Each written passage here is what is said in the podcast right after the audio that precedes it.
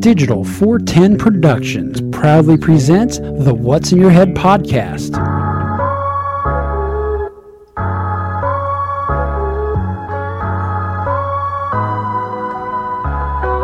Digitized live from the Your company name here. studios in Cape Coral, Florida. It's the What's in Your Head podcast. And that's a hard drop off on that intro because we've yet to have her re recorded. But what's going on, everybody? It's been a while. Thank you for. Oh, hold on. See, I got to get the intro. What's up? What's up? What's up? OG5. See, it's been so long, I forgot the intro. Speaking of been so long, how's it doing, Mike? How you doing, fella? Dude, Dude, dude, dude. it's been a hot minute since we've been on air. Not only that, but it's been a hot minute bef- since you and Ron have cracked the mics together. and Look at even this do clown. anything remotely close to a podcast, ladies and gentlemen. The long lost co-host to the Tackle Your Personal Best podcast, Ron, who got lost in the swamp. What's up, fella? Oh, not much, man. And, and to your dudes, sweet. Dude, hot. Uh, it, it's been crazy. We we we've moved uh, from down south Naples to uh, Tallahassee. Well, just south of Tallahassee. So that's how's uh, that working out for you? That was a smart move. well, the, see, this I figured it out. You know, the next time a big hurricane comes, I'm going to fly Megan over to DC and then you know, let it follow her there. So that's that's what it is. It's following her ass. Like we had one last year, and by by a miracle, we escaped. We escaped with no flooding, no damage, and we just replaced the roof before before the uh, the sale of the house. And then we moved here, and then what? Spent five months, and then bam, hurricane straight for us. well, let's talk about that a little bit because, you know, here in Cape Coral, it was obviously we all got our asses kicked last year. We all we were all there, all- you know, from fucking Port Charlotte to Naples, we all just got sat on, like you know some weird perverted CEO looking for a big girl to sit on him on a, on The a Saturday night slowest hurricane. Oh my god. sat over our house for eight hours. Fun fact: um, if you are living in Southwest Florida and you use Life 360 to keep track of where your kid is, they just updated their satellite footage to about seven months ago, so I can see how many roofs, including my own, were just annihilated with blue tarps. Like when you're looking at Life 360 now, it's just a bunch of blue specks. It's insane. But Yeah, I saw that picture. That's after living, you know, and last year wasn't our first hurricane. It was definitely our worst. I mean, clearly worse than Charley, at least over my house. And so here we are, late summer, another ice storm. But this one, you know, the whole scope, at least for Southwest Florida, it was out there. It's like, okay, I really didn't have any concern about coming here, but you never know. And so that's kind of like how I wanted to discuss a little bit how is prep for you this year, Mike? After living what we lived through last year, because prior to last year, you know, it's been a while. Charley kicked our ass, but we all kind of got the old, oh, here we go, another hurricane, another, you know. After a while, you get jaded, especially when every single year they have every single asshole from the Weather Channel down here telling us how we're all going to die. We spend tons of money packing up, buying supplies. Some people leaving town, and nothing ever happens. So you get a little, you know, a little um, burnt out on it after a while, and then you get your ass kicked like last year. So how was prep for you guys this year? for me. Um, just bought a few cases of water. You know, we just went grocery shopping like a few days before we knew it was kind of heading in this general direction. So I mean, you know, it, to me it was more. I had a feeling that you know That tonight's going to be a good night. Probably, yeah. I mean, that, that that's kind of what it boils down to. I mean, you know, going through. I I actually was talking to a coworker of mine, and I went through. I was born just after Andrew, went through however many it was in the late '90s and early 2000s. Charley in 04. I think Wilma was after that. Yep. And then when I came back here, went through Irma, Yep. Ian last year, Mhm. and then didn't. I mean, we didn't really see too many heavy effects of uh what what's what's its name? It uh Today's yeah, today's maybe Ron knows it. If what's the name of the I- storm that just rolled through? It's it's a female. one, Iana. Iana? Yeah, I- I- Ida- Idalia, adult- yeah, I think that's it. Id- Idalia or something like that. So, See, that's what we're um, talking about, Jay. We just stopped paying attention. Yeah. well, being from Florida, being born and raised here, I mean, you just you expect it. Hmm You know, that's like you know we have so many people that come down here from, you know, all all different parts of the country and sometimes over the world, and they go, oh, and they start panicking, and you know, I, I was hearing people, oh, I did all my panic buying yesterday, and this, that, and the other, and I was like, why? I I looked at the thing. I was like, okay, this is going to be a, a no big deal. So I went and did my normal shopping, which doesn't work in these environments. I go and get. Yeah, I'm on I'm on uh, well water. Thanks, Cape Coral. I got your invoice for thirty five thousand dollars. I'm working on that. Mhm. They're running city water through my neighborhood now, but uh, right now I'm on well. So I just went and got my regular three gallons of water that we go through in a week. Yeah. And bought some food, but I'm watching a poor Publix boy stocking water, stocking water, and I'm like, man, you're, you're moving out on water already? He's like, yeah. I said, you know what the funny thing is? I said, half the people who buying that shit, I guarantee you have city water. They just don't like the taste. And so the Yep. people like me and Mike and the people on well water, when the hurricane does roll through, there's no water to be found. And I remember after Ian, I was driving down Littleton and there was a refrigerator out. No, not Ian. Um, the one before that, Irma. Irma. There was a refrigerator out on the curb, and they had pallets of water that they had bought for the storm. But apparently, bottled water isn't their thing, and so two weeks later, it was just sitting out on the curb inside of a refrigerator they're throwing away. I'm like, yeah, these are the people who buy the water. And then I was heading home from work the day, uh, what was it, Tuesday? No, Monday night.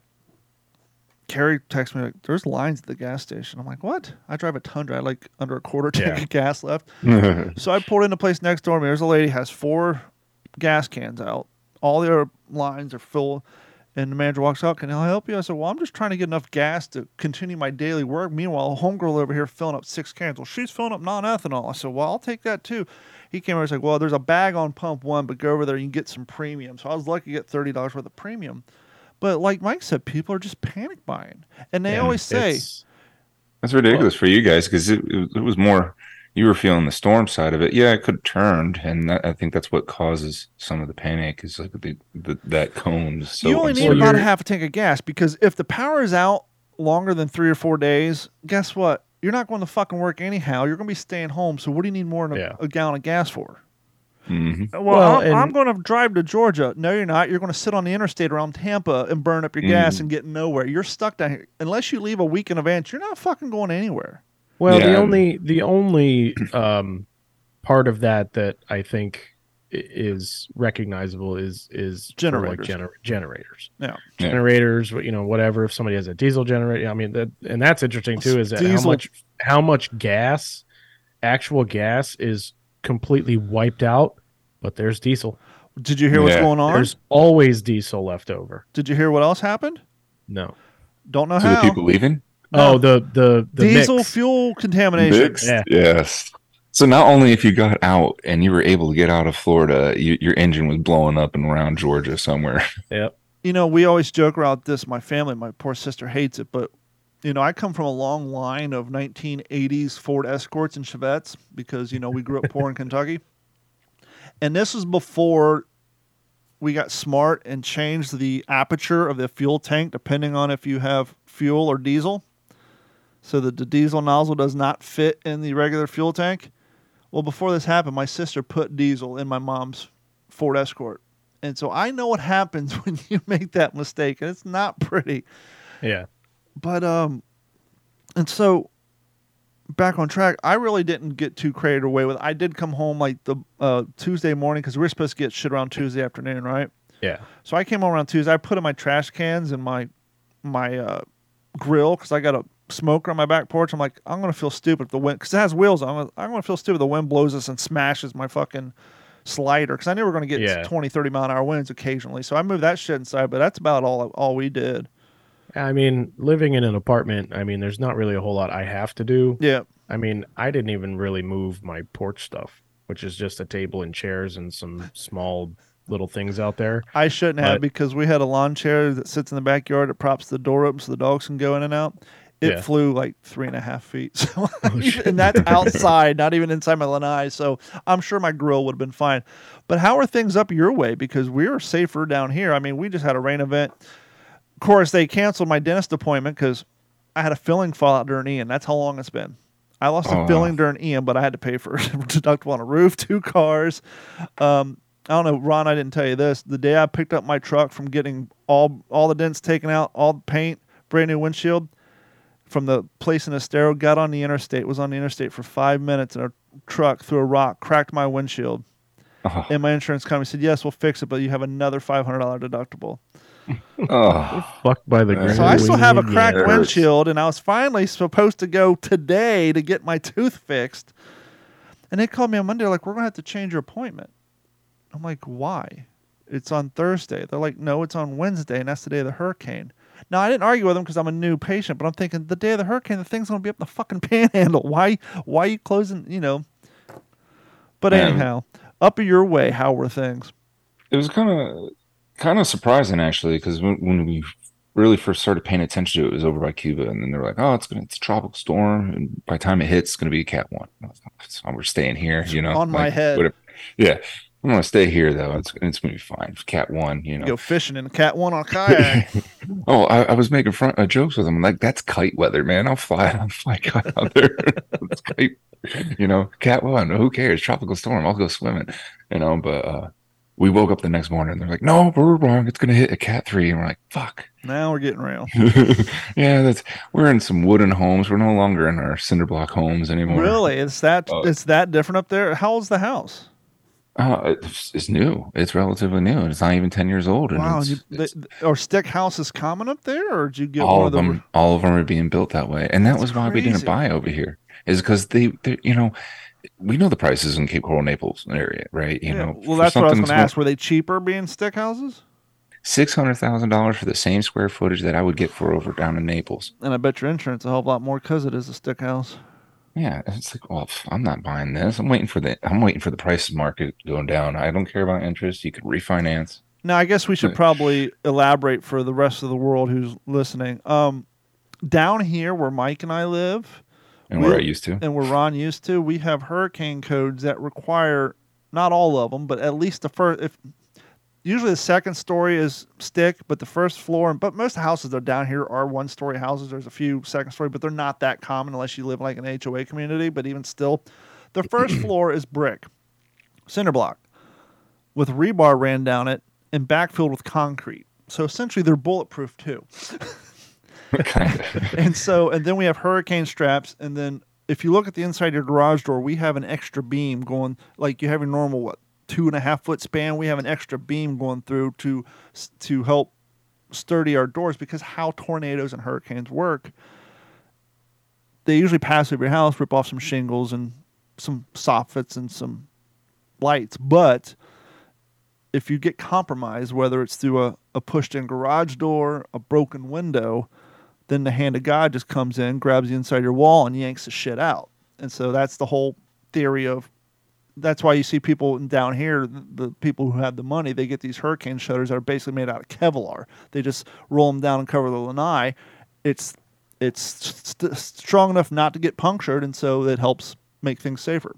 Yeah.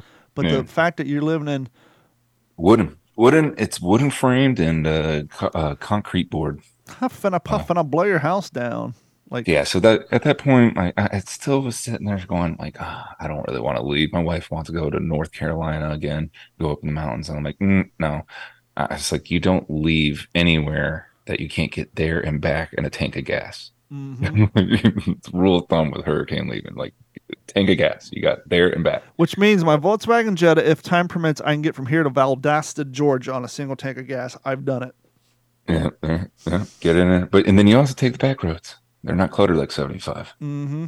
And so us Floridians know that. But so I see lines packing up that morning for gas and everything. And I'm like, oh, here it goes. You know, everyone's freaking out. My wife's freaking out. And so we we did end up deciding to leave to go to uh, uh, Alabama. We just went like two hours west. Alabama.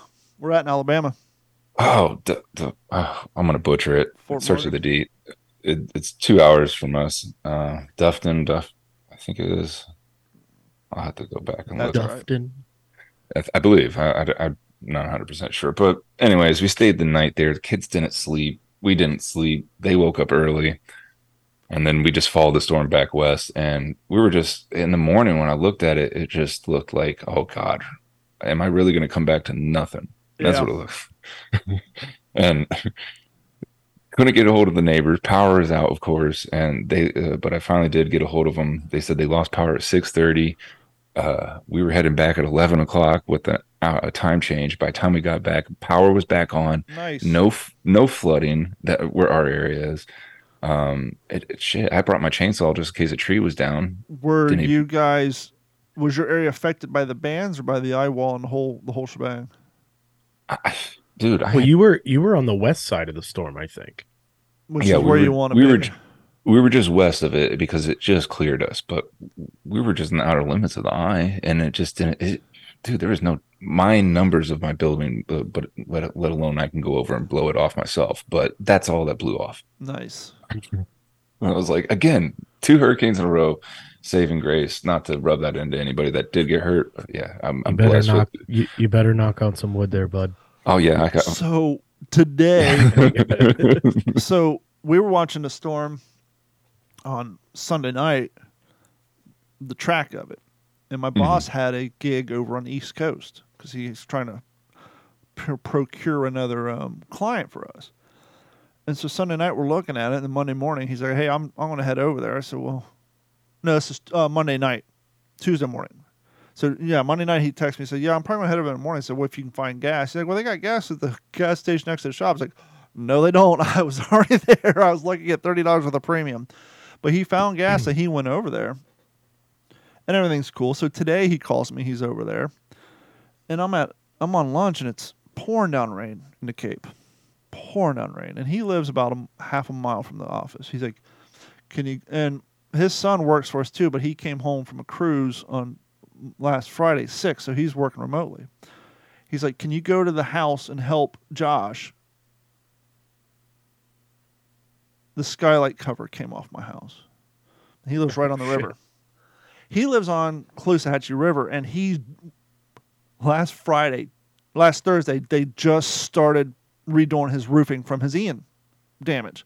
He had this he had this steel, you know, the big steel sheet roofs, and they finally just came over and started they tore all the stuff off and it started raining and two guys fell off his damn roof. Oh fuck. So I went over there and I was thinking like a little skylight, like a little 12 by 12 hole. No, this is a dual pane skylight. The entire cover came off and it's raining and his son's in there trying to mop and water's hitting his wall, coming down. The drywall is oh. already blistering. The wind's blowing it. It's hitting the roof. It's going down. Like the whole entry is just covered in water.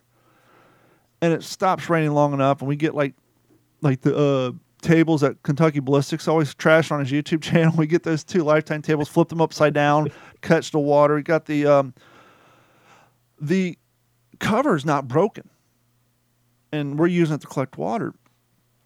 And he he, he calls me, so well the roofing company's on their way, and so we're there mopping, and I see a truck. It stops raining, thank God. And we see a truck pull up, and a guy's just chilling in there. And I'm like, what the hell? I must be waiting for his crew to come. And then I hear some, 15 minutes later, I hear some noise outside and open the door. There's a guy putting a ladder up against the uh, roof and he's going to climb the roof. I said, we have the skylight cover in here if you want it.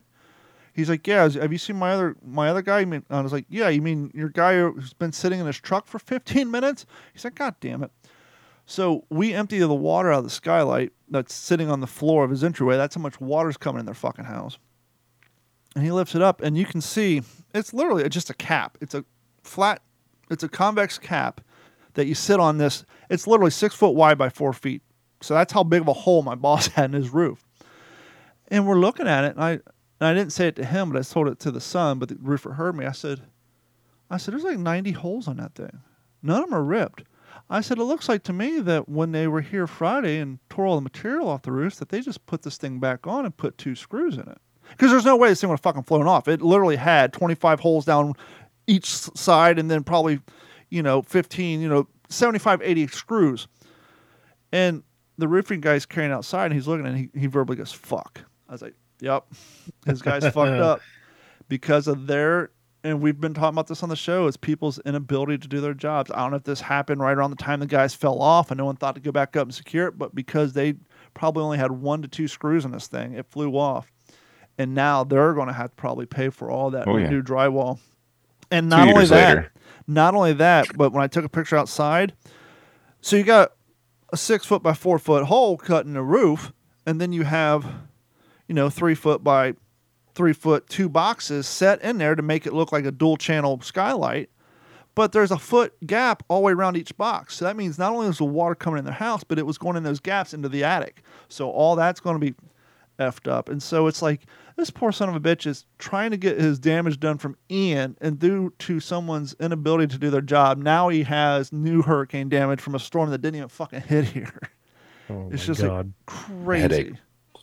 But that's that's interesting that you mentioned like stuff blowing around because I remember last year for the storm, my boat was sitting at my mother's house in Cypress Lake in Fort Myers, and I think I sent you guys the video or something like that. But Royal Palm had come and just missed the lower unit of the motor, and my windshield blew off. Oh and I was shit! like, I was like, fuck. Now I'm gonna have to either leave it or find a new windshield or something like that. Come to find out, I was walking around the property like the day right after the storm, you know, dissipated and went off to the other other other coast. And I was like, all right, my cup holders weren't caulked in on the console no. my my windshield was barely hanging on by a couple of screws you know 30 35 mile an hour going down the the uh the river or whatever not a big deal but 65, Yeah. 70 mile an hour in the back of the trailer going down the interstate. You're good. yeah so it was sitting there and and and i noticed that it blew off and i was looking at the property checking damage and stuff like that and my mother has a sea grape tree right in her backyard and it's fucking huge and it's way overgrown and i was looking and i was like fuck there's my fucking windshield and i found it intact no Nice. cracks holes intact so it seemed like It the just- holes were just worn out you know because Or- they were just you know it's 2007 so that's you know over i couldn't even tell you 15 years old now so um so it, it just blew right into the tree landed on the ground and sat there and i found both of my fucking cup holders too Nice. Lucky. sitting right there and no other damage to the boat aside from dirt Now, did Northern Florida? I saw some, you know, some flood videos this morning, but a lot of us like normal. Did they receive a shit ton of damage from the storm? I haven't really. I came home. I haven't watched the news, so I don't know. I haven't seen any Neither- damage reports. Neither have I, but uh, it, you know, some interesting facts about this is in smaller towns. I'm really worried about, and I'm gonna have to do some more research. I found out the storm shelters here they close if it reaches a Cat three. Really So, you- so you don't even have a storm shelter for above a Cat three. You have to leave or find some other means to, to go where to go. So like Maximum Cola, we're only like 20 minutes from uh, Tallahassee. So they said Leon County has shelters, but you imagine all the sur- we're Tallahassee's surrounded by like just nothing but small towns Well, all around. yeah li- little suburban towns Yeah. So what? They all go to go to Tallahassee? Holy shit! you know, I haven't seen. You would think that if the if the damage was as bad as Ian was, you know, Facebook would just be covered with photos of storm damage. But I haven't really noticed anything on Facebook today either. I mean, the only thankful thing there is a lot of woods between here and yeah, where where it swept through northern Florida has a lot of prisons between like Valdosta and the Flor- uh, Lake City area, um, Live Oak, all that, and that's where it kind of kind of swept through. So you're not hearing much probably because a lot of the damage is probably to the prisons. Now I know Ron has a limited amount of time, so I want to while he's still on here, I want to cover this real quick because it's kind of it's kind of local, but it's more of a lifetime apparel or a lifestyle brand. So if you're from anywhere in Florida, probably South Carolina, Alabama, Georgia, you are more than aware of the Salt Life logo, the Salt Life Yeah. brand, right? Oh yeah Did you hear about the co-founder? No, This is something I learned from TikTok. A dateline. This goes back to February 16th, and no one has heard about this. We live in Florida. And the only reason I heard about it, somebody's talking about it on TikTok. Going back to February, the co-founder of the popular Jacksonville Beach brand, based lifestyle brand Salt Life, has been sentenced to 12 years in prison after pleading guilty to manslaughter with a firearm. What? How did Get nobody the in Florida know about here. this? Holy shit! Michael Troy Hutto, 56. That's important to the story. 56. Changed his plea Thursday in Palm Beach County courtroom to the death of a 18-year-old Laura Grace Duncan in the Riviera Beach Hotel in 2020. For those of you slow on the uptake, this guy's 56 years old hanging out with an 18-year-old chick in a hotel room. Hmm.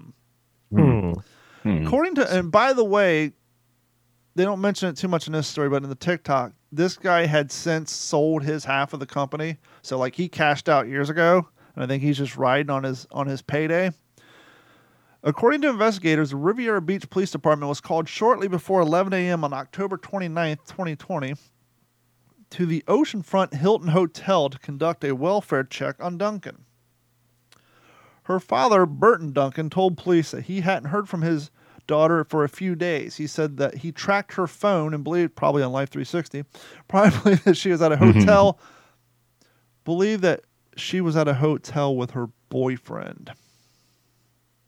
Now, what went wrong in this chick's life that at the prime age of 18, fresh out of high school, that she's dating a 50s? Nay, what's wrong with this dude that at 56, hmm. and you can say, well, she's 18, yeah. Well, other than the sexual benefits of that, what the fuck do you guys have in common? What do you talk about? Listen, listen. I'm I'm the the younger one here. yes, and you I'm- don't even want to be I'm- around 18 year old. I'm 31 years old, and never in my life do I want to be anywhere near anybody that is 18 to 24, 25 at the most. And in this case, someone who probably adds the word bruh as an Yeah. adjective, a noun, Yeah. and a pronoun to every other sentence. But anyhow, Yeah. her father said that he believed that she was with her boyfriend, Hutto. He also told police that he believed Hutto gave drugs to his daughter to keep her sedated, according to the arrest report. Yeah. You didn't even have to get to that last line to know that this guy's up to something weird when he's 56, hanging out with someone who was a minor not too long ago. When police arrived, staff helped open the door, and immediately there was a strong odor of decom- decomposition in the hallway. Decomposition in the hallway, the uh, report said. Her body was found in the bathroom floor, covered in blood and with a gunshot wound to her stomach. The room was booked That's in painful. yeah, that's you're bleeding out from that. Anybody who watched Young Guns know that's the way that Chavez died. I mean, Reservoir Dogs too. yeah. The room was booked by Hutto's name, and the police found his wallet and ID inside the uh, report states. Surveillance video showed Hutto leaving the hotel room with a backpack full of fat wraps. No, I mean a backpack full of backpack before he drove off in his vehicle. Police said. An alert was immediately issued for the gentleman. Shortly after, the St. John's Community Sheriff's Office contacted a t- detective with the Riviera Beach Police Department and said that the pre- on the previous day, October 28th, Hutto survived an overdose at a BP gas station on the Center Place Way in St. Augustine. This guy's just blowing through that salt life money, all, as much meth as he can find. Real quick. Yeah. Oh, hold on. I actually hit the wrong button. Oh, there we go. Get rid of the advertisement. Um, the sheriff's office said that the attendant called after a man walked into the store asking for help. He reportedly twitching, making delusional comments, crying while his eyes were rolling into the back of his head. Reports say. Some tells me that he didn't sell his half of Salt Life. Some tells me he was bought out. I'm sure that the I'm sure that these habits weren't acquired, you know, post money injection. Yeah. Not, and we don't even know how much he got bought out for, but we just know that Salt Life is fucking huge and they make money. So much money, in fact, that a friend of mine who made Burrito Life stickers, who's a, well, he's a son of a friend of mine who is an artist who's published in Mad Magazine, got a cease and desist lawsuit from Salt Life because he used the same font in his Burrito Life stickers. And he wasn't allowed to sell them, so he ended up giving away his inventory. They literally found his Burrito Life stickers and hit him with a cease and desist lawsuit. The man, later identified as Hutto, was transported to the hospital where he was receiving treatment, the sheriff's office said. Riviera Beach police detectives went to the hotel where Hutto was being treated. I'm sorry, went to the hospital where Hutto was being treated and asked if he knew why they were there. Hutto told him yes and uttered, "Oh my God, I think, I think I hurt my Gracie." And then he began to cry. The police report stated. Hutto stopped talking, but the next day reportedly told detectives that the couple was heading to Florida Keys to see some friends while staying at the Hilton. When asked about what happened at the hotel room, Hutto said him and his Gracie spent time on the beach, salt life, baby. Him and his Gracie were playing inside of the hotel room as if they were shooting each other with finger guns. Gracie was sitting on the counter inside the bathroom. He pointed I'm sorry, they were using fingers and at some point a real gun.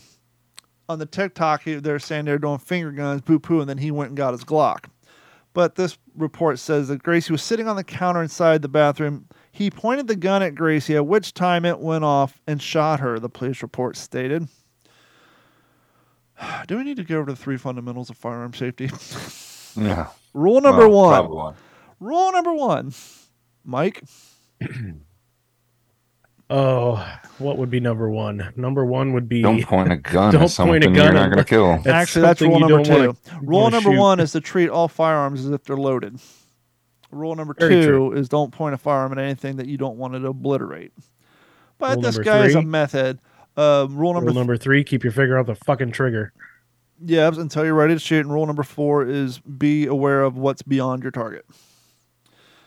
Uh, let's see. Hutto said that he left the room with the gun and and his medications in his backpack, which was found in the Mm. front passenger seat of his vehicle, according to the report. Hutto was arrested and charged with a homicide, manslaughter, and possession of use of a weapon, the report states. This has been your "What's in Your Head" fucking dipshit of the week. Yeah, right. Yeah, but now you're both interested, and you're like, I want to see what, the, where. This would be a good know? documentary. Now you know. I Yeah, want to yeah, see it- like the rise and fall of this guy. Yeah, Like, I was thinking the same thing. I mean, I bet you, like in the beginning, he had had everything: the wife, the kids, Did the he? business. I bet you. I bet you. If See, you look that's the- back, look back.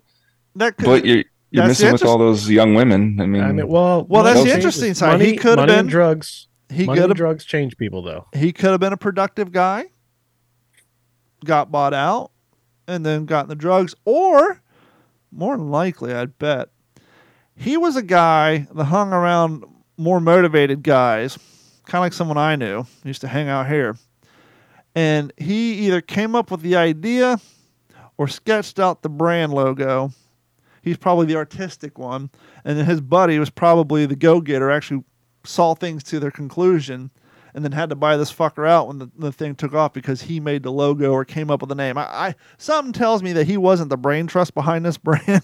Some kind of shady ba- business deals I- situation. I know. I think he was probably tagging along with a group of fishing guys or some fucking stand-up paddleboarders, some kite surfers. Maybe they rented jet skis on the beach, like a Fort Myers beach, and they came up with this idea, and somehow he got branded as co-founder. And at some point, like, "This guy's a liability. we got to buy him the fuck out and get him out of here." But I, I, it would be an interesting like local mini doc to to figure out the rise and fall of this guy. It'd be a greater story if he was a more successful guy, but something just tells me he was like the tag along of a crew of dudes, like maybe they knew him since high school or something. Side note: hmm Netflix has a series of, um, I guess like serial, well, not serial killers, but like just K I double L A. murderers and stuff like that. They talked about one in Cape Coral back in like 1997 or 98, Mm-hmm. and the guy is either was on death row or because they did they abolish the, the death penalty here. No, I don't think so. It just takes a long time to get to He's either point. still sitting on death row or he's just still sitting in prison or whatever.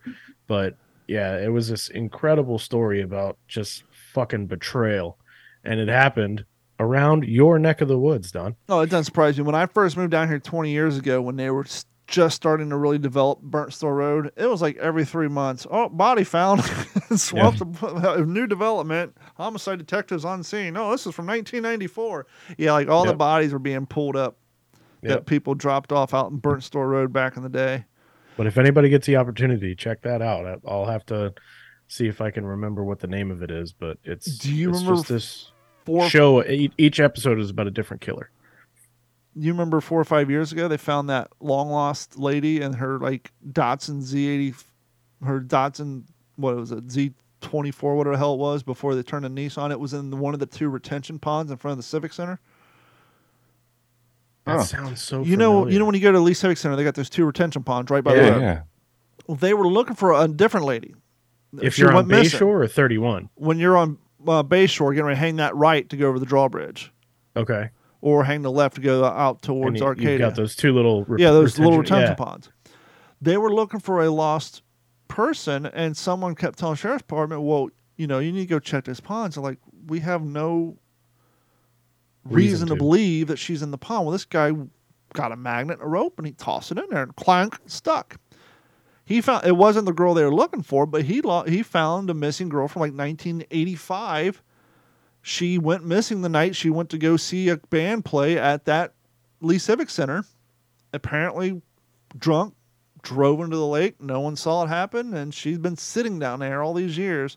And it wasn't until they were looking for somebody else that somebody threw a fucking magnet in there and found a roof for her car. Holy Nuts. shit!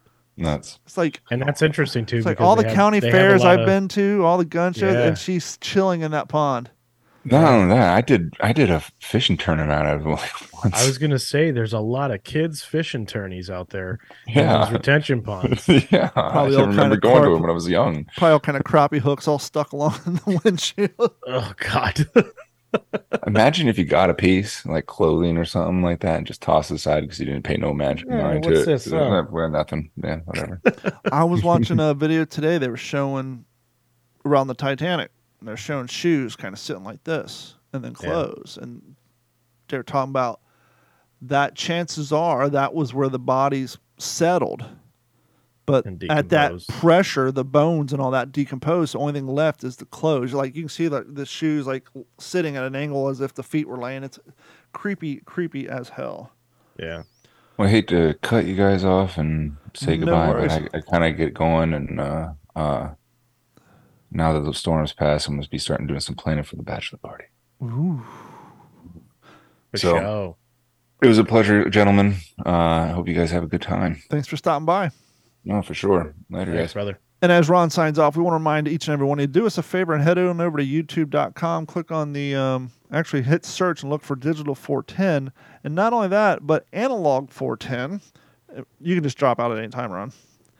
And There here's why. If you're a fan of the original format, the Waterman and D Train show, I have started moving all those over to Analog 410 for two reasons. One, fun fact, we have, we have over a thousand videos on my YouTube channel over 500 of those are live streamed podcasts between this, failed to fail, and what's the scuttlebutt. And when you're buried two years back on page seven, you're not getting seen. And there's limited website space, but more importantly, over half of them are ineligible for monetization. They've been deemed unworthy, whether through copyright strikes of music, profanity, harassing, and bullying, or the otherwise and analog 410 is not monetized. And I'm speculating that because I have such a large number of content that's ineligible for monetization, that maybe YouTube might be not quite throwing my content that is out to the world. You'll probably get a lot more views on analog 410. Well, but I Don, well what's actually analog 410? it's the opposite of digital 410. There you go. But interestingly enough, they have started getting more views. And oh, by the way, I discovered YouTube has actually added a podcast playlist.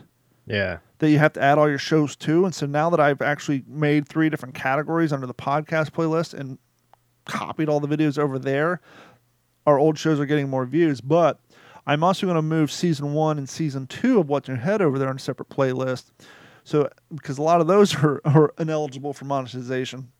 But also, it, it helps clear things up. And once again, um, they're going from the back 200 pages to the front pages of a whole new and so the shit will actually get seen again Yeah. so if you want to see those old videos and f- find them easier instead of having to browse through 300 pages of old videos. Head over to youtube.com.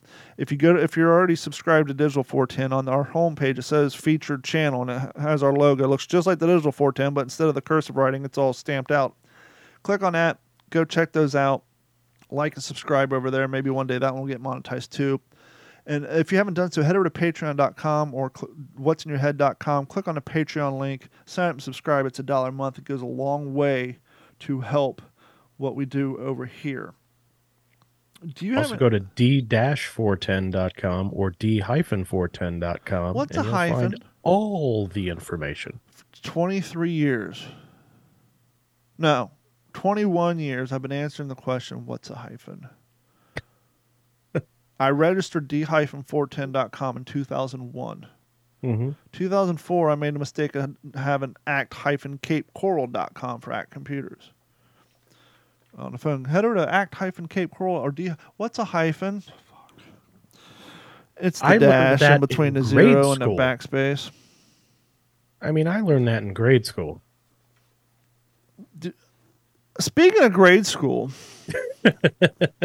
Good segue. yes, I, this wasn't even on my list of shit, but if you guys follow me on TikTok, you've probably seen the video. I've been, uh, we were talking a, a few weeks ago, I've been watching, looking at photos of the Great Depression and this and that. We made the realization of how, you know, the fact that my great grandparents, you know, were living around that time. My grandfather that I knew until he passed away was born in 1925, and kind of makes you realize how close we are to that. Not to mention, I've been playing a hell lot of Red Dead Redemption a lot lately. And so, 1900s, I folk World War II is 1942. So for some reason, I started looking at photos of the Great Depression. Maybe because I figured, fuck, we're gonna go through the third depression, I might as well get prepared as our money falls away, which we'll get to in a moment. And we're talking about even during the Great Depression, nobody had beards. Even in their poorest day, they all got up in the morning and fucking shaved because they they had decorum. But I was watching Young Guns Part Two. I watched Young Guns not too long ago. I watched the shit out of both movies when I was a kid, but I was watching Young Guns Part Two. If you guys aren't familiar with Young Guns, it's about Billy Kid, Doc Scurlock, Chavez. Part two is about, it also includes Arkansas Dave Rudabaugh. Found out something interesting about him. You know, Christian Slater played him. Yeah. I'm Arkansas Dave Rudabaugh. You heard of me? Anyhow, scene two, Doc Scurlock is in New York teaching kids because he went on to be a, a elementary school teacher. And that's the scene where the Pinkertons break in, they arrest him, take him back to Missouri to face trial for being part of Lincoln County Wars. And I'm looking around the classroom in 1876, no, uh, 1896 at this point. So right around ni- almost 1901, 1900s, but it's about 1896, 1897. I'm Looking around classroom, chalkboard, had those, the green slate chalkboards, cursive alphabet across the top, and then like pictures stuck up above the chalkboard, and just basically your sterile ass classroom. Yeah. Now, no one's ever said that Young Guns and Young Guns Part 2 is known for their historical authenticity. Sure. I just looked over my female dog's humping my male dog, but it's 2023. We won't ask questions. Knock it off. And so I get to going on Google and I Google classrooms from 1800s, classrooms from the early 1900s. And there's a classroom, chalkboard, cursive writing, picture of the president, maybe a flag, and very sterile. In the 18s or 19s? 18 late 1800s, early 1900s. Okay. And then I found one from 1955. Same exact classroom, same exact fucking desk, because that desk is only 50 years old. Why throw it away? and it occurred to me, us Gen Xers who were born in the 70s, I went to school from like 1983, 84. I did repeat the first grade twice, so my math's a little fuzzy, to 1997 when I graduated. Until about 19. No, all the way up to like 1996, with the exception of the CRT 20 inch TV and a VCR on a cart and the light and mirror based overhead projectors. Our classrooms were essentially the same exact fucking classrooms as they were in 1876. We didn't have whiteboards, we didn't have smart boards, we didn't have tablets and la- it was the, and depending on where you lived, you could have lived in somewhere in Missouri or Kentucky, you may have even still be sitting on the same desk from 1870s. Education had not changed a whole lot in 110 years. It's Yeah. like, wow, not only were I born in the 1900s, I was in the same classroom from fucking 1800s. It's amazing how, like, education and technology, with once again, with the exception of like printers, computers, and, you know, The last 25 years. yeah. Yeah, they had computers and you went to a computer class, but you still did all your work on paper. You know, when Yep. I was there, we weren't no one no one was bringing laptops to school. If you did, you would you wouldn't have room. Cuz the battery life's only 10 minutes back then. Yeah. But it's crazy how like it's like wow. Yeah. No, I, I even remember that, you know, I was, you know, it was probably grade school when, you know, I remember things like that. Of course, we did have whiteboards. We had projectors, not projectors, the uh, light projector Mhm. Overhead projectors. Overhead. Those things put off some heat. It sucked to sit in a desk right Oh. behind it. oh, blowing if up. you were right next to it or behind it, oh, So for you Awful. young cats listening, you guys have digital projectors. well, they have smart boards and Yes. projectors now. An overhead projector was literally a metal box with a rod with essentially a periscope head on it. It was two mirrors so that and then it was a piece of glass and you would put a clear piece of plastic that you wrote on with Sharpie. And this Mhm. was cutting edge technology. And you would have to flip it upside down so it was backwards and it would hit the mirror and then shoot onto a movie screen. And it had Yeah. like two old school light bulbs in it. And it had fans that just blew it out the back. And it was so goddamn hot. It's probably 1960s technology. Yeah. And that's Yeah, how it- we it- had it. And we had to transcribe those notes into notebooks with pen or and or pencil, depending on how classy you were. Well, and speaking of school, my son just entered sixth grade. I'm sorry. Yeah. It's middle school is a huge transition Yeah. unless you're the popular kids. But let me tell you, he has an iPad.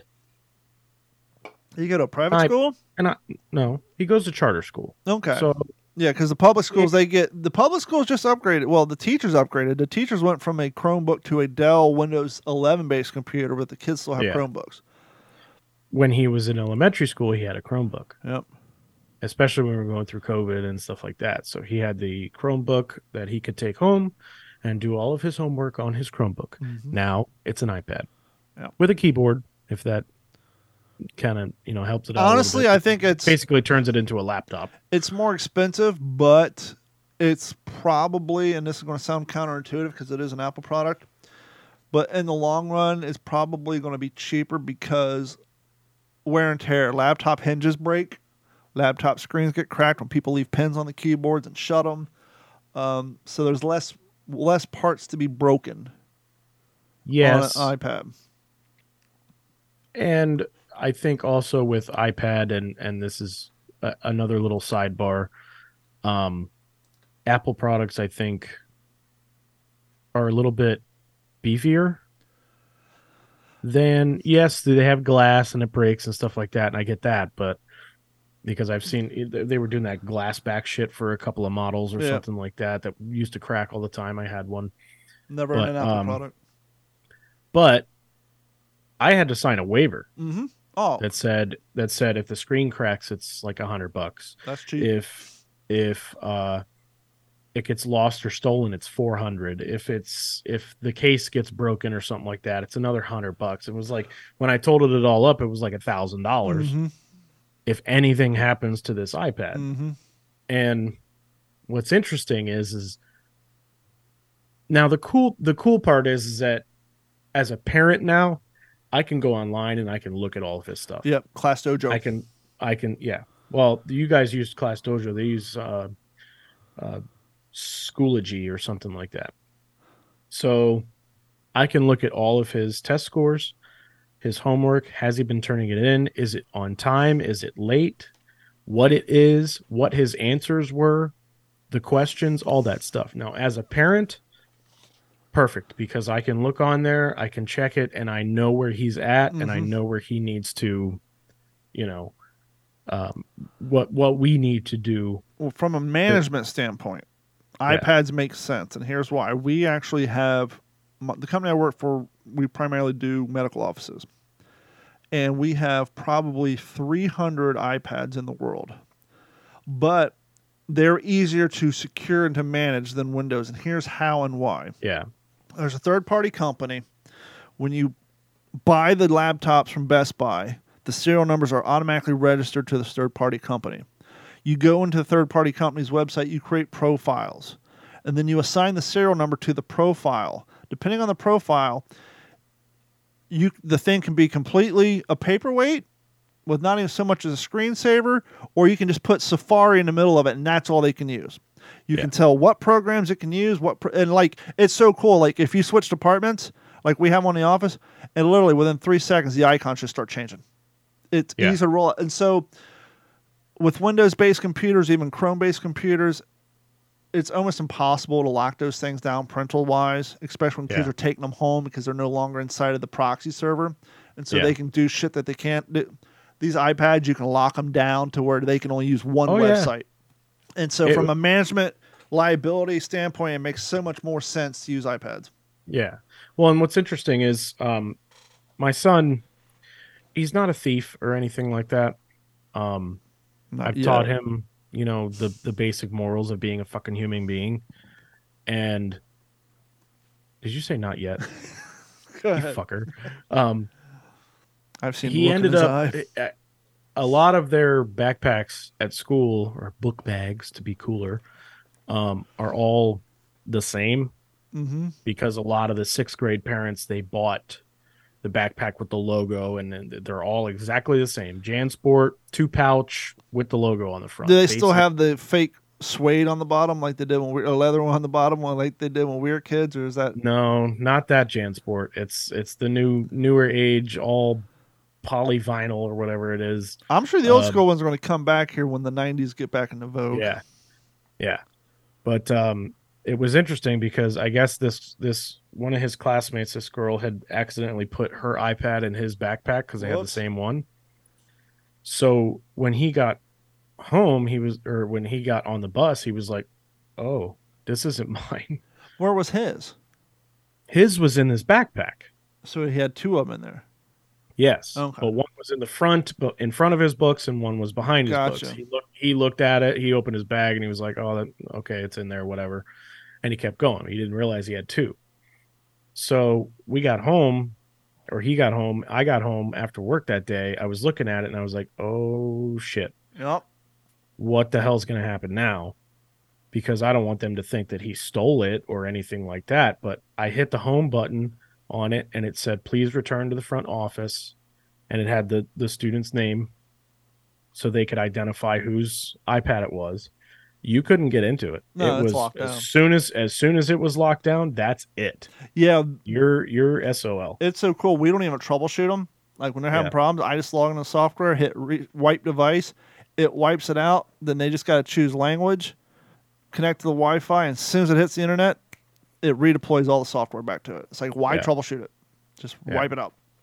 Like well fine. and and the other thing that i is kind of disappointing about like i don't want to talk shit or or anything like that but like my company has their own it department Mhm. they built their own software Yep. from the ground up mind you it's fucking ancient it's from 2004 2005 Sure. so everything that they do it, it none of it's been updated in the last 20 years Well, they're going to need to because if anything's functioning off of Java, Google Chrome, or doesn't run in a 64-bit environment, you guys are going to be done as soon as Windows 10's gone. Right.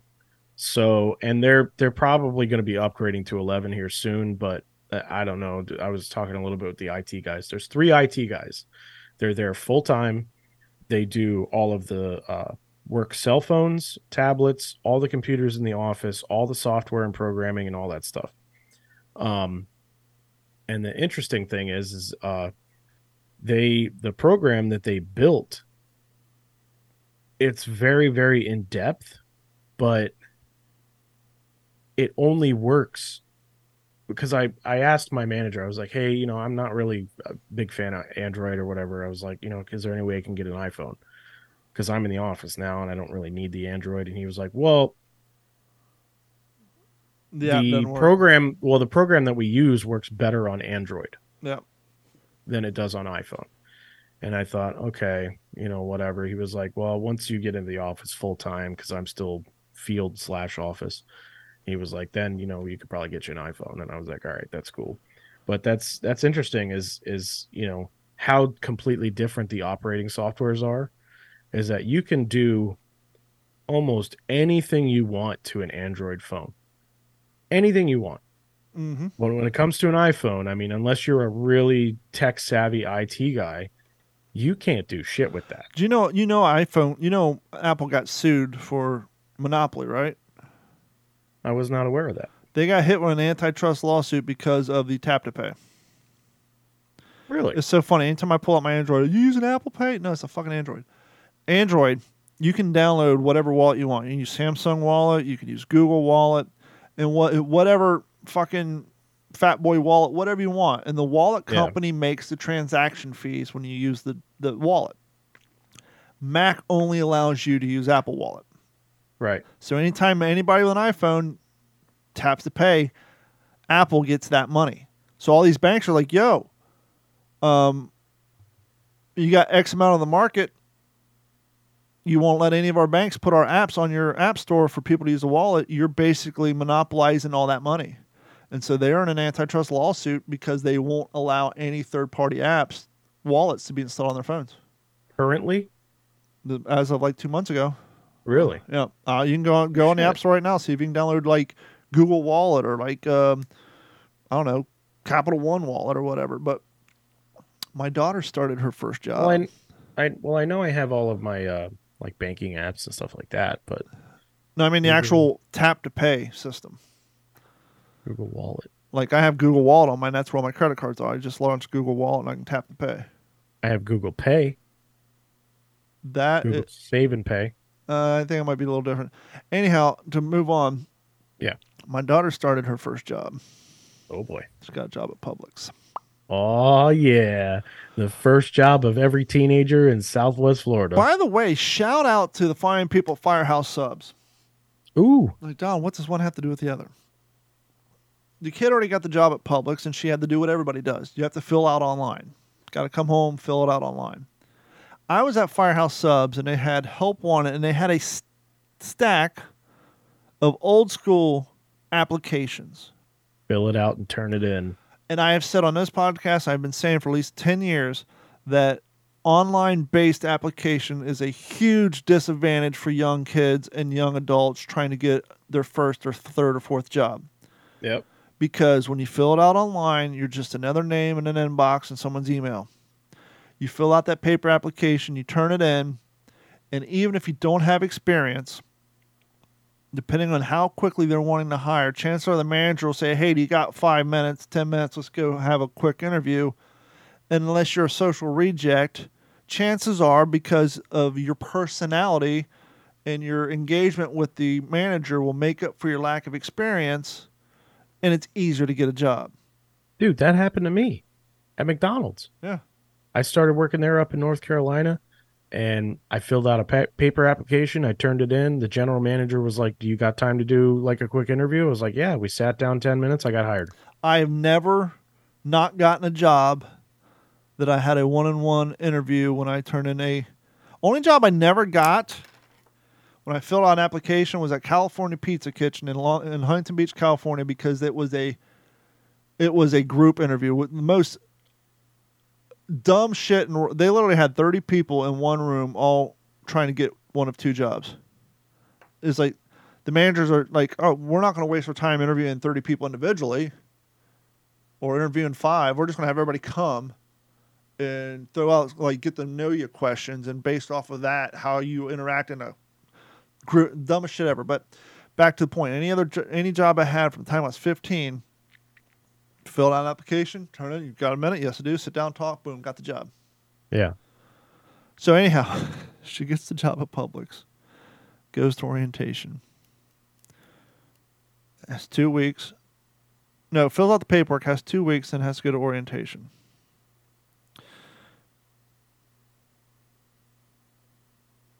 I didn't know it was her orientation. She didn't. She just thought it was her first day of work. She thought she was going to go and start bagging whatever. Because she already went and filled all the paperwork. So I took her to that, filled all the paperwork, got her uniform. She starts in two weeks when I got her shoes, her pants. First day work, I'm not feeling good. I can't go to work. I said, you're fucking kidding me?" So me and your mom go to your mom and I go to work sick all the fucking time. It's part of being an adult. Yeah. I'm not going. I don't feel good. She looks scary. Can you call? Carrie's like, no fucking way. She's like, you wanted a job. I can't make you go, but I'll be goddamned if I call your boss. So we made her call up. She called and they said, okay, come tomorrow. Turns out it was her orientation, so she was able to go to the orientation next day. But tonight was her actual first night. She started working five thirty to ten. So Carrie went to go pick her up. I think. I hope. Um, I hope she's not passed out in the other room. I didn't hear hear her leave. I guess I can look at Life 360 see if she's here. But yeah, so it'll be interesting. But it's like part of us were hoping, and this is going to sound like a horrible parent, but we've been tr- so trying to get her to understand the importance of following through with commitment. Yeah. Because, like, you know, middle school, she joined choir, went three or four times, quit. High school, she joined the ROTC Raiders and went three or four times and quit. She just a horrible fall through with commitment. So we are really hoping they would just start to drop her uniform off that she was fired. But I told Carrie, I said, they're probably so used to this with these new cats. Yeah. So, Es- especially kids in high school. yeah. Well, they don't expect. I I don't. I wouldn't think that they would expect them to actually follow through and and show up every single day. I mean, that's that's it's it's one of The those first day of work, though, you don't yeah, show up for I I agree. I agree. I agree. But those jobs to me have always been reserved for yeah, young kids yeah. Or retired part timers. You're so out of touch. I was the same way. I came from a small town in Ohio. Bag boys were that. It was an entry level job for high school kids. Imagine my fucking surprise in 2002 when I moved to Long Beach, California, and the bag uni- grocery bag union was on strike. they were a bunch of 30 and 40 year old dudes Wow. on strike for six months. They wouldn't yell at the women. You know, when they first went on strike, no one crossed the, the picket line. Yeah. After about five months, fuck this, I got a grocery shop. These fuckers were on strike for like a year, so clearly your union reps don't care about you. Yeah. You know how much a 40 year old male grocery bagger was making bagging groceries in LA in 2002? Fucking four dollars an hour. These fuckers were making $13 an hour. What? I came from Ohio on my third year of building ambulances where I worked my way up to $13 an hour. And so I was laughing I'm finding, oh, well, dude, you're 40. What the fuck you bagging groceries for? That's a kid, too. No, these fuckers are making $14 an hour in 2002. I was like, holy shit. That's that job is fucking easy. what am I going to computers for? I was working a job. I just got a job at Lunar Pages making $12 an hour while going to school for computers. These guys are bagging groceries for 14 God. I was like, so much for that being a little kid job.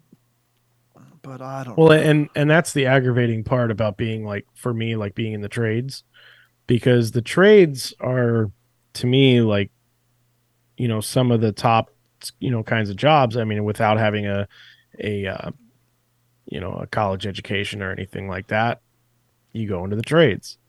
And when they were talking, you know, years well, a few years ago now, oh, we're going to be raising the minimum wage up to like fifteen dollars an hour or something like that, which I think is still in the process. But they said it wasn't going to happen completely until like Here's the- twenty Here- fucking twenty eight or some shit. here's the thing that annoys me about the argument over minimum wage. Regardless of your age, whether you're my daughter getting her first job or you're the 30 year old mom working at McDonald's, Right. if your boss is actually paying you minimum wage, quit. Yeah. because McDonald's doesn't pay minimum wage. I think minimum wage is actually like nine twenty five, but McDonald's pays like thirteen dollars an hour. You'll be Yeah. hard pressed to find a place that actually pays the legal minimum wage, unless you're like a fifteen year old working part time at like some mom and pop print shop. But like if you work for anything remotely corporate or anybody who actually has standards, no one pays actual minimum wage. Oh, I I I worked minimum wage plenty of times. Well, back in the day we did, but I'm talking about modern Yeah. day times. Like, oh, minimum wage is nine dollars none an hour. Yeah, but you're making paying- fourteen at Wendy's. Yeah. But see, they want the bare minimum to be 15 in hopes that they'll get something upwards of like 16 or 18 or 20. Yes, but, But, this that's is why, aggravating. This is that's why when you go to for- Wendy's, two double stacks and a medium sweet iced tea cost ten fucking Exactly. dollars. Exactly. And not only that, it's aggravating for me in the trades and it's probably aggravating for you in IT because, you know, yeah, we struggle.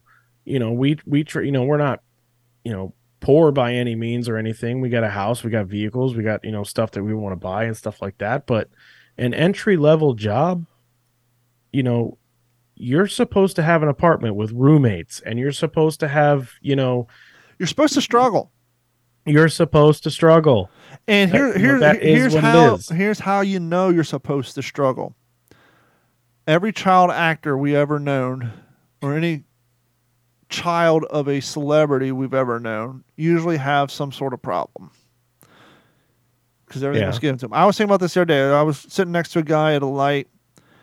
He was in a brand new Corvette. And he was probably about 23. Sadly, a brand new Tundra probably costs as much as his new his Corvette, but I'm thinking daddy's money. Sure. Right? And if you said, well, this ain't daddy's money, I make the car payments. Okay, but do you live at home with daddy?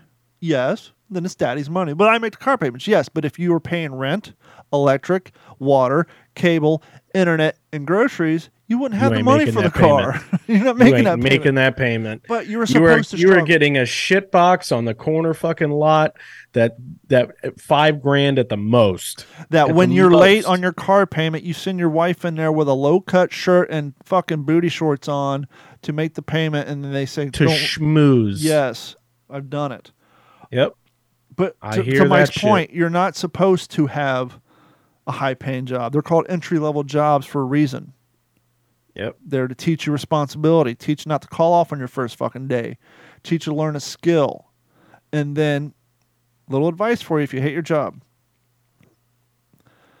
having a job and having a girlfriend work the same way. And that is, it's easier to get a new one when you already have one. Even if you're not looking for one. hmm I never got hit on more in my life until I put my first wedding ring on. I guess maybe they thought I wasn't a threat, but I, I seemed to get hit on more when you when I 21 got married. Yeah. If you quit your job before you have another job and you go out for your interviews, they're going to wonder why you're not working. Yeah. You're not as desirable, just like you're not as desirable to the women when you're single. Maybe you're putting off a sense of desperation. I don't know, but it's always eaten. You know, for whatever reason, it's easier to find a job when you have a job. So that's the key there. Yep. But no, you're not supposed to have these things right out the gate. You got to earn them. Well, and and not only that, you know, these young kids, you know, they think, oh, well, you know, I work at, we'll just take McDonald's for an, an example, or Wendy's, or any any entry level job that you worked for, or I worked for. You know, they go, well, this is the best that I can do, so, you know, I need to make as much money as possible at this. No, that's a job. Find a fucking career. and that and Find a I don't- career. I don't, mind the young kids bitching because they're young, they don't know any better. And No. there is a bit of a catch twenty two. I don't, I can't get a better job because I don't have a school. I never had a job. So I, I get that. It's the Yeah. forty year olds that are still working at Wendy's that aren't You know, managers. you're you're right with that. You're right with that. if you're in your 30s and 40s and you're working fast food, if you're not in management, meaning you're still just a cashier, a sandwich maker, a fry dropper, you need to wake you need to reevaluate your fucking life. because the reason you can't support a family on that job is it was never meant that job was meant for the 15 16 17 year olds the managerial jobs the fucking store manager job the district manager jobs those are jobs for you not the fucking sweeping the floor fucking talking on a drive-through microphone and and making bagels all morning Yeah. If you're not That's if it's not a managerial job and you have no interest, you're you're done. Move on. it's it's high school, high, excuse me, high school through college at most. If you go to college, if you don't go to college, My and you know you're you're sitting there and you're you're you're you're working for you know a, a burger joint or you're working at a grocery store or something like that and you're going man you know i i, I need to make more money i don't know what i'm going to do here's a fucking clue go find a trade Yep. Get training. i'm dead fucking serious there are so many trades electricians plumbers appliance people uh, you know carpenters it, it doesn't matter a, A- A- yeah uh, Mechanics. hvac huh Mechanics. mechanics anything Fucking those welder. trades You want to make some are money? Learn how to weld. yeah and you want to make even more money learn how to underwater weld Yeah. um those trades are struggling to find people i i go through it every single day i've had five interview interviews in the last two months And all of them are one ex-convicts. one one guy That's one the- I'm sorry, guy. that's the air conditioning trade. That's where all the ex-cons go. but it's just it's frustrating because you know i i look at it and i go well you know no shit. No wonder you know you're not you're not making the kind of money that you want to make because you're you're stupid and you're not fucking doing what you should be doing. Start at 25 26 years old get into a trade make dog shit money. Don't start a family right away. Then by the time you're 30 35 40 years old 45 at the very latest If you haven't picked up a drinking habit, then you should be on a move forward. yeah you life. you'll you'll be right there you'll be a lead guy you'll be a manager you'll be whatever and you'll be making that money yeah. you know and it's it's so frustrating. Like, and I don't want to beat this dead horse, and we're going to move on here in a minute. But yeah I, being in IT, I just deal with so it's tech support, not even tech support, vendor support. like when Yeah. I'm buying forty three thousand dollars worth of licensing, or I'm Yeah. buying five thousand dollars servers, three of them in a row, and you have a phone number in your email to contact you at, but you never answer it.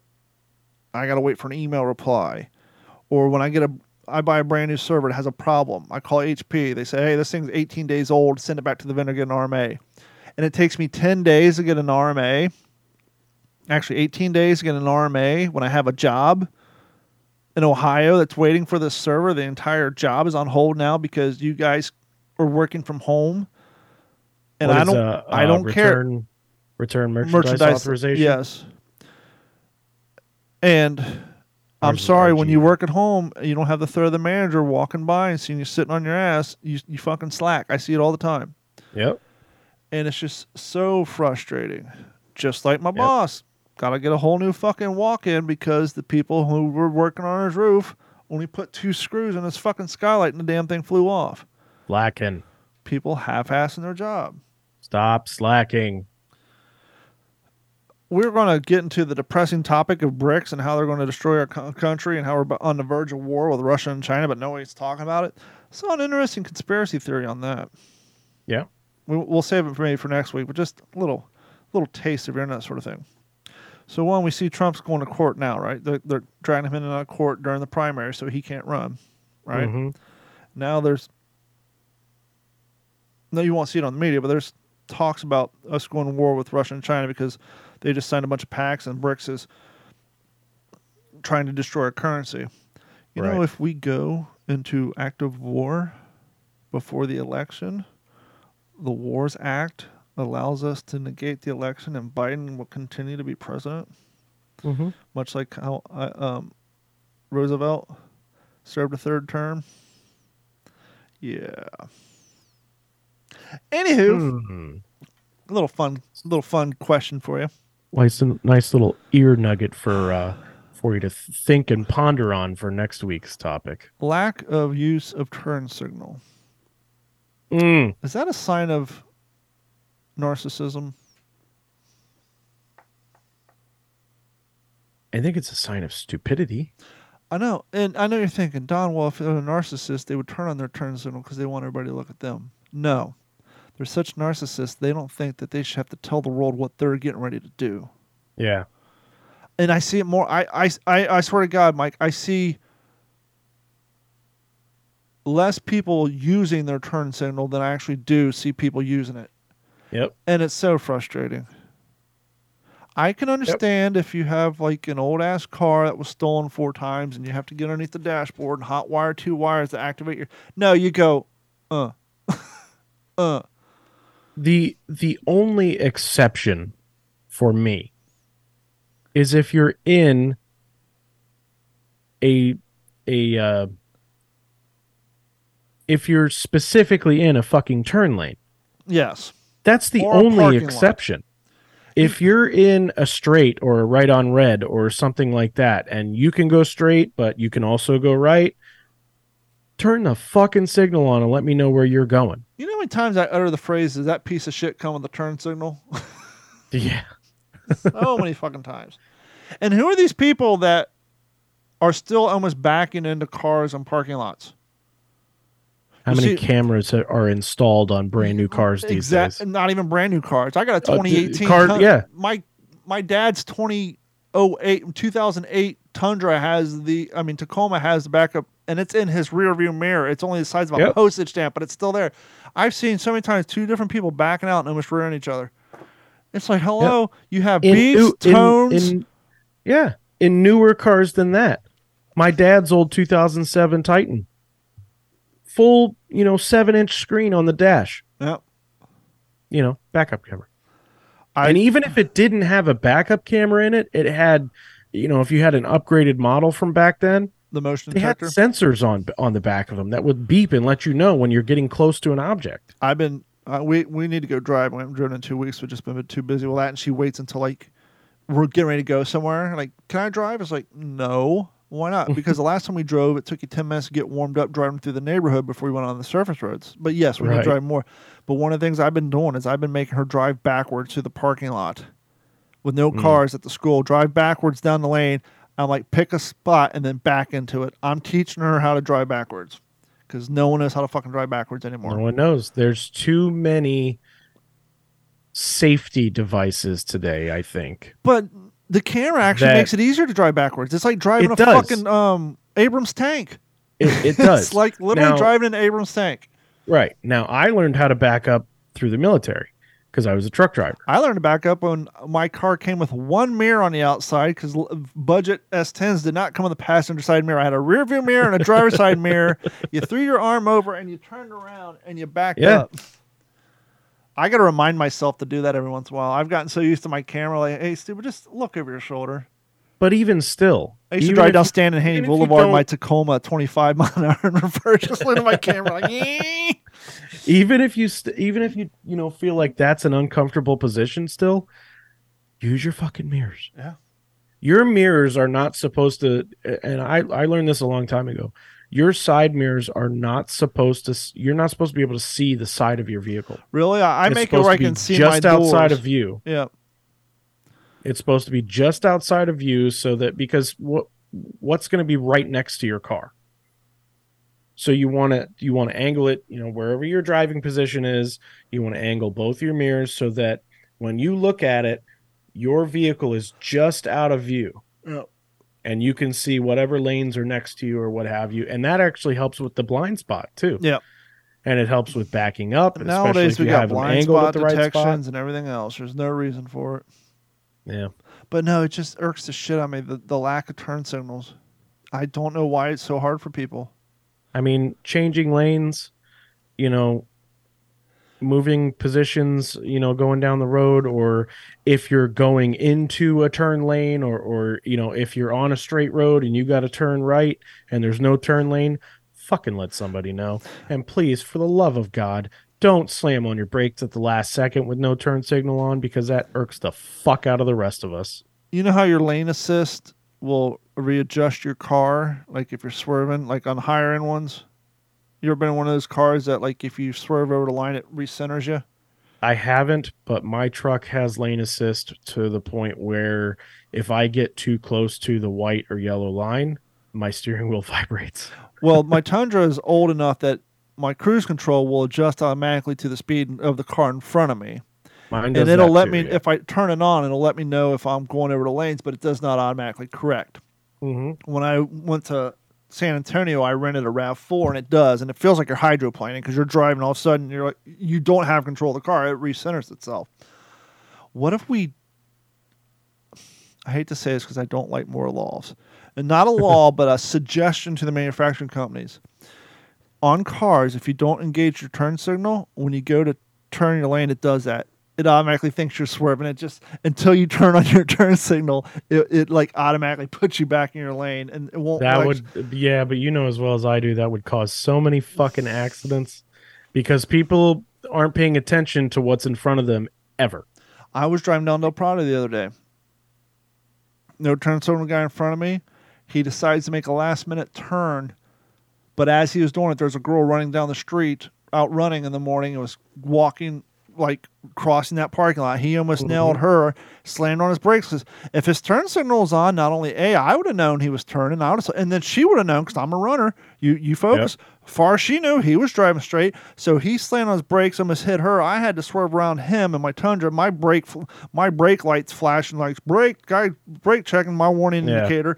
I barely made it around him. The guy next to me, I'm like, holy fuck, dude! If you're Does yours attention, have? Does yours have braking assist? it'll break if you're going slow enough. But I was doing like 50. Mine.